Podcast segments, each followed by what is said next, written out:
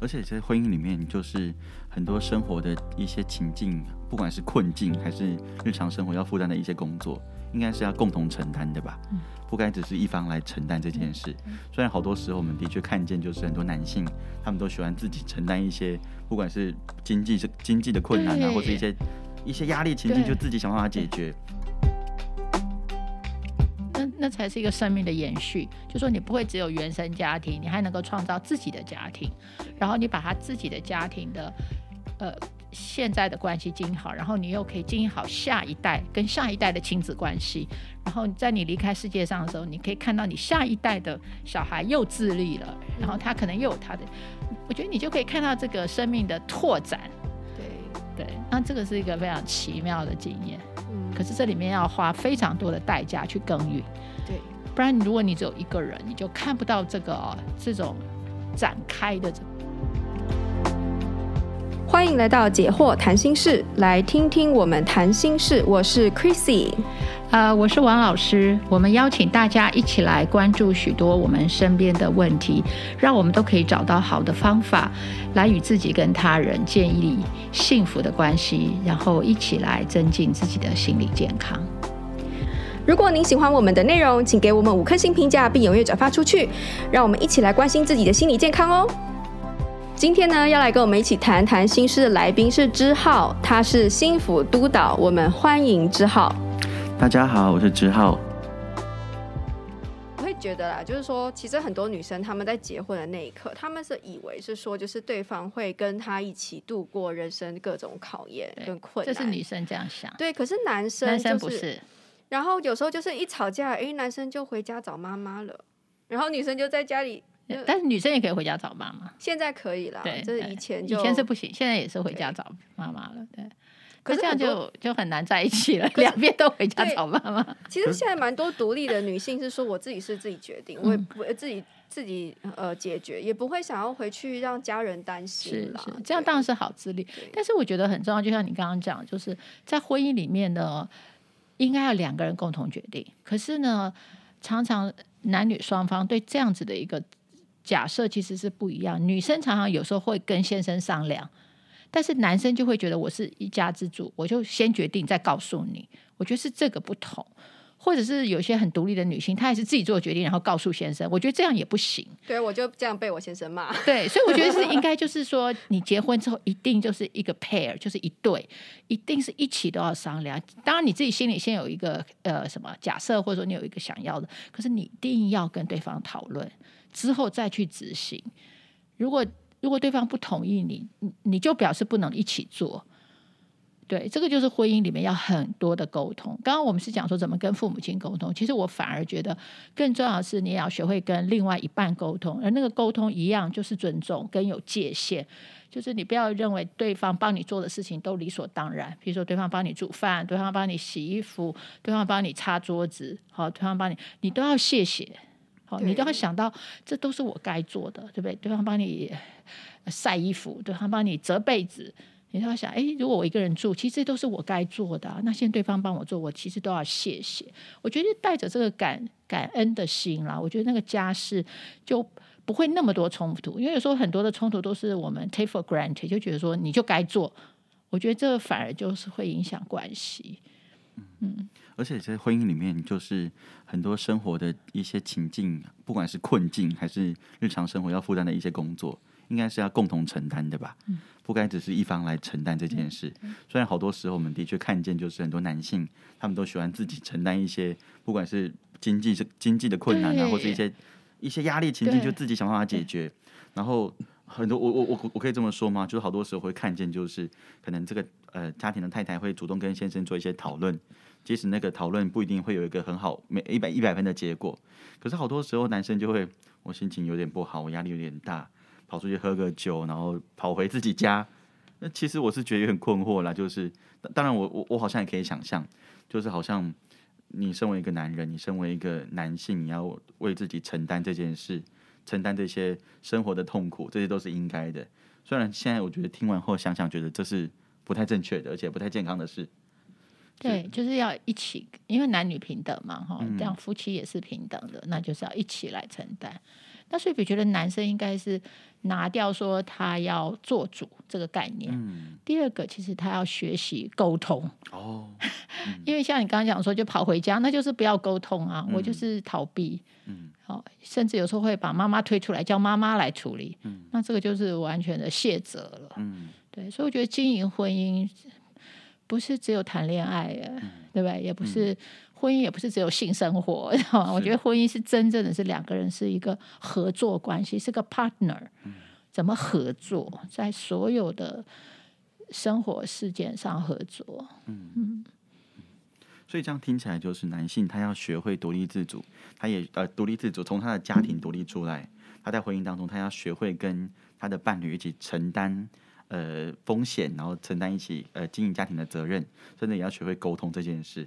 哇，真的蛮不容易的耶。对，三部曲。嗯，先离开自己的妈妈。是，而且这是唯一的选择，就是好像我这样听起来，好像身为一个男性，你不管几岁，虽然好像。你跟女性不一样，不会从小被期待就是要离开家，要靠自己独立生活。呃，其实这件事迟早会发生的，就不是等你的上一辈上，身为一个男性，不是只有你的上一代过世后，这些事独立这件事才会发生在你身上。应该不会这么晚吧？应该你十八岁就要准备。他早就要做这个准备了。对对对对对。可是好像都啊，没有，那就是因为以前父权社会，男性就是、嗯、就是在在那个家里的，嗯、他不用离开家的这个这个这个传统吧。嗯。对。可是现在性别平等了，你必须离开家，嗯、哦，自己组成一个家庭比较好，比较容易去实践性别平等。哦。你在你自己原生家庭很难实践性别平等，就是。现在的男生辛苦的地方在于，其实他们没有没有呃，没有人教他们怎么做，没有范例。应该说还有人拉后腿。对，呃，就是还有人叫他，就是就不孝顺啊。对，就是这样。对，所以他我觉得还是需要一个开明的父母了。对，好，如果说他的父母没有那么开明，他可能就要忍耐，呃，或者说去比较费力的去让父母亲呃明白。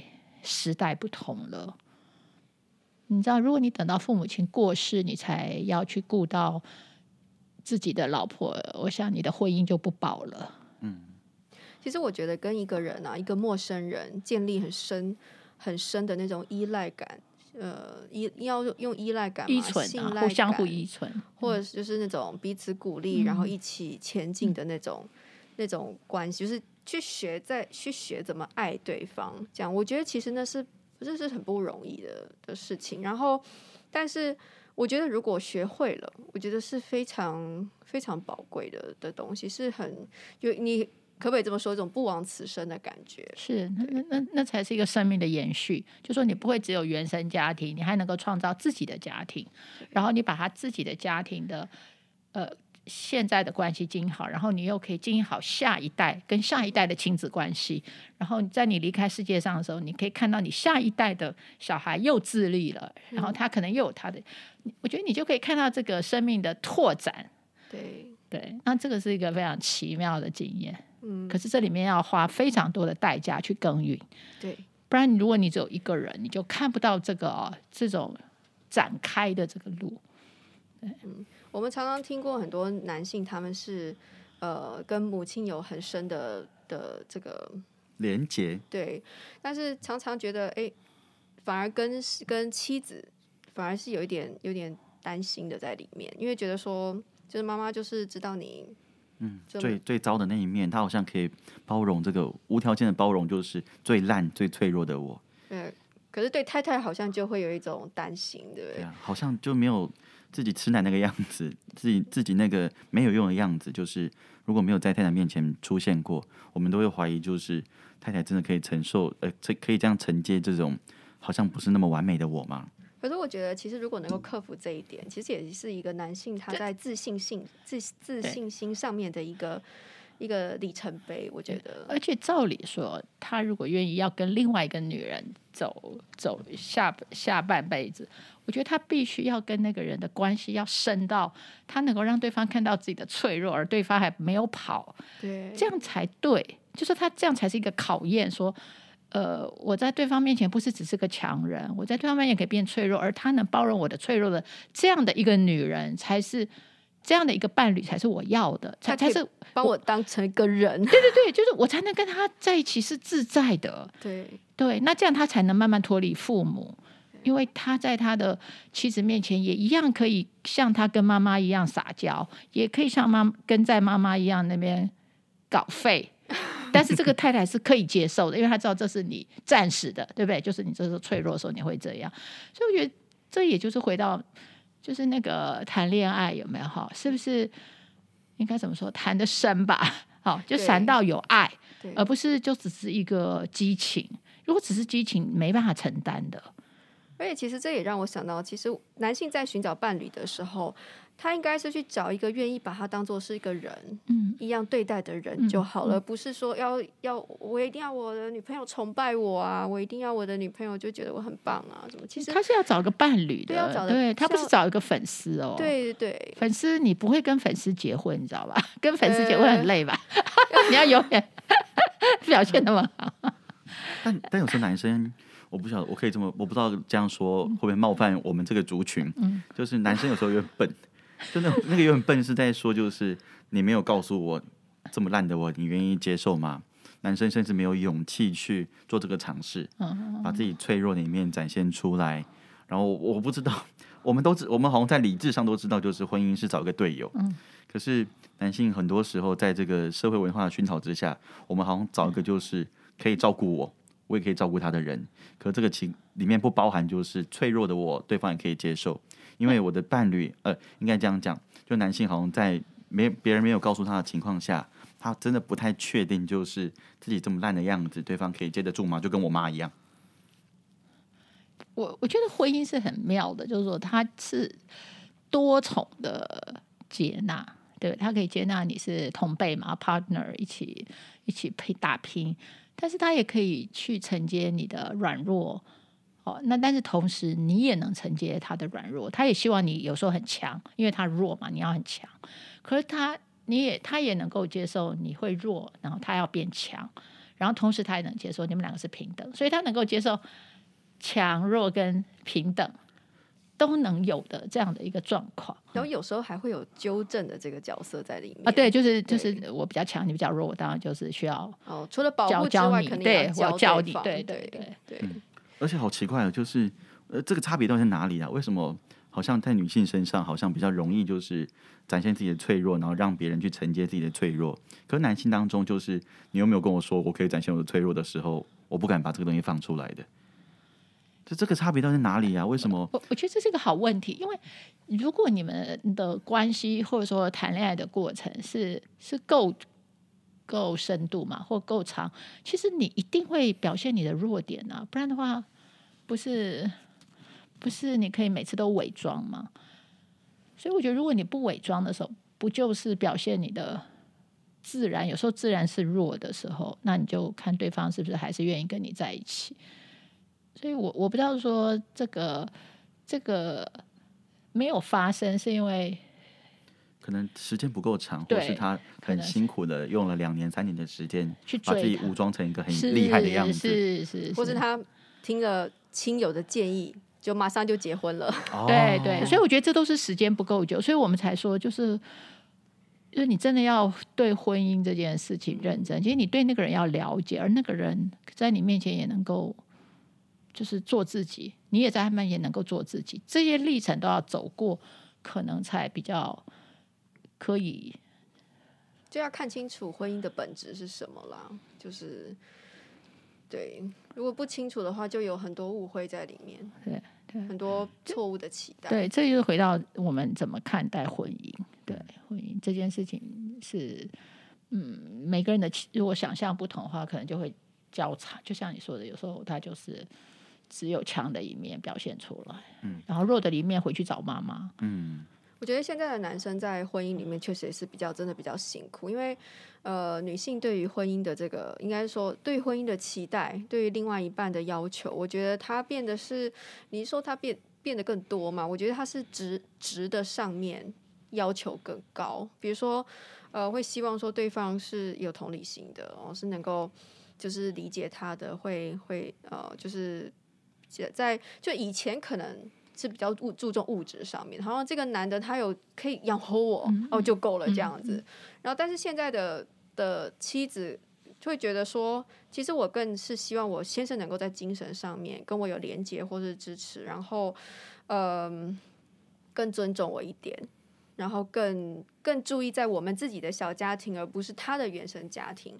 然后更有更多对这个家的付出，而不是只是过他自己的的生活这样子。所以我觉得，其实，然后而而这些，其实男性在他原生的家庭都没有学到。嗯，所以我觉得是是辛苦的，而且他们可能从来没有想过。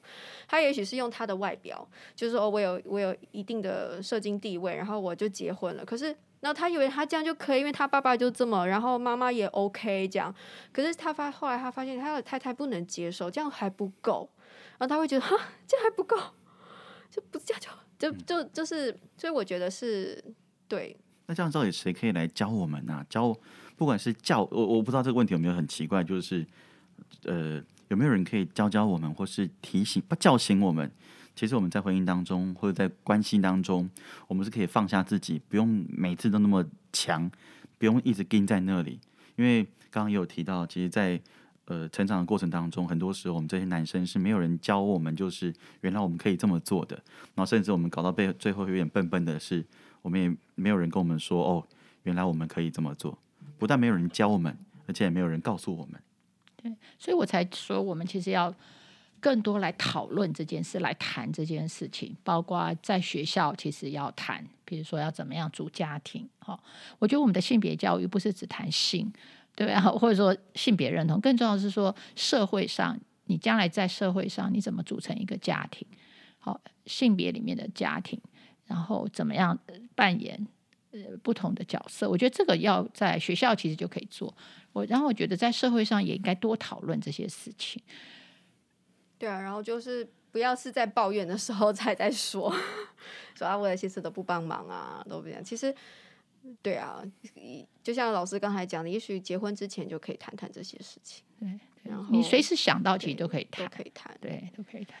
所以谈恋爱其实是一个一个还蛮多功能的一个历程，就是两个人调试，看是不是喜欢之外。还要去谈很多观念，以及将来的做法、期待这些。如果能够都有谈，我就觉得后面真的进到婚姻去实际操作的时候，他的那个困难度会减少。哦，当然一定还是有调试的困难，但是都可以慢慢慢慢的去去去调整。说真的，我当时结婚的时候完全不了解男性，然后真的是运气好，但是。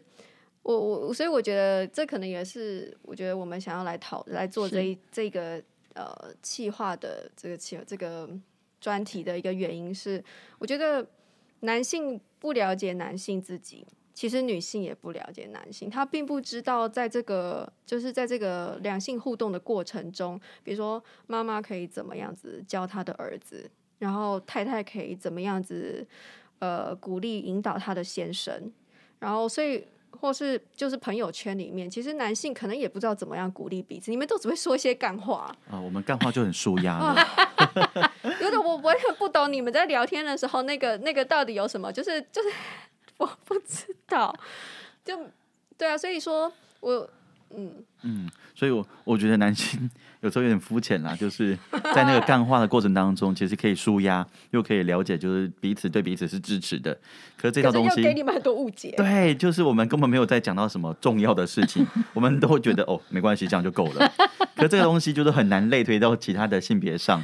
你你觉得真的不会在经过一轮干话讲完之后回家更焦虑吗？不会啊，我就觉得这群人懂我。你真的这么觉得？真的，就是这群人懂我。至少当我可以意识到，就是原来我没有那么孤单，原来我的心就是有一群兄弟在陪伴，那好像那个问题就不是那么困难了。哎，他们不会是，比如说每次讲到比如说男女的这个问题，就是说，哦，你怎么那么逊啊？我都两天就交到女朋友了，你怎么这样之类的？什么两年、二十年母胎单身，什么这种，你你不觉得很很很有压力很大吗？不会啊，就当有一群就是可以彼此信任的男性的时候，我们是可以嘴来嘴去，我们都知道彼此的话听个三成就好了。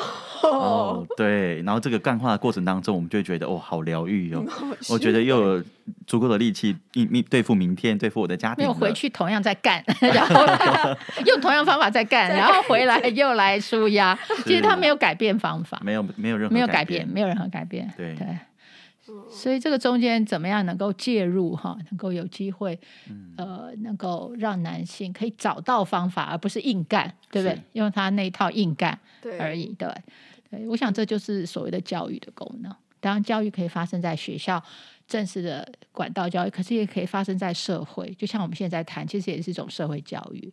我们就是大家都来讨论面对。大家生活中都可能碰到的事，嗯，对啊，就是在这个其实这个女性平权、女女性运动这段时间，其实女性已经有很多的改变了。可是男性其实现在是哎开始要要要动起来了，男性不能就停在这里了。对，我们还是在用过去那种老方法，然后再解决就是现场现场发生的焦虑。对，可是回到家后没有呃日子还是一样过，压力都还在。就是我们要发现到问题，然后呢，我们才能够来想清楚，然后想个办法解决这样子。所以说，其实哦，我们今天开始来讨论这个男性的可能他们会遇到的一些问题。啊，其实我们也是在邀请各位，就是说，如果说你的你身边的朋友啊，你自己呀、或者是你的孩子啊，就是他们有诶，就是想要突破，在这件事情，就是在比如作为一个男性，他想要突破，可是他。呃，遇到一些困难，我就觉得其实可以，也许可以给我们写个信，然后我们也可以一起来讨论这件事情。对，就是你对你特别的一些问题，我们也很愿意，就是很个别的来回答。好，那因为每个人的状况不同，那今天我们当然是比较用一个概念的。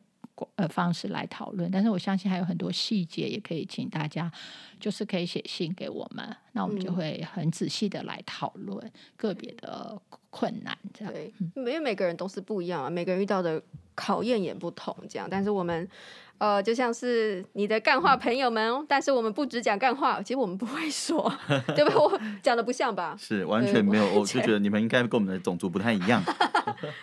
但是我们是真的想要帮忙啦，这样子。对，对我想我记得有一个学者说，就是男女的沟通就是跨文化的沟通，哦、是哎，对，跨星球的，我觉得对，对，对，所以我觉得是要更努力的哈，然后在一个很很友善的环境，大家一起来讨论，我觉得是很棒的。对对对，那我们今天的讨论呢，就大概到到这边这样，然后呃，那谢谢大家来陪我们聊聊心事哦，谢谢。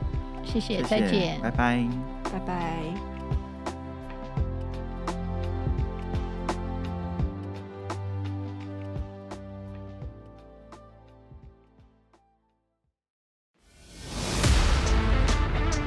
In our next podcast，他当初可以看起来，他前面讲的，他的第一个妥协好像没什么困难，就是就下了这个妥协。但是我自己在看的时候，我就觉得这个妥协其实是很重要的第一关。所以在我这个世代是夹夹心饼干吗？应该是三明治世代。嗯，哦，是这样子。所以我们要承上的传统，却要带领呃比较年轻的后辈，告诉他们什么叫做性平。但他会说，他会说这个是对我们好，对，因为我们要生小孩，我们要存钱，对，所以有这些资源，好资源不收嘛。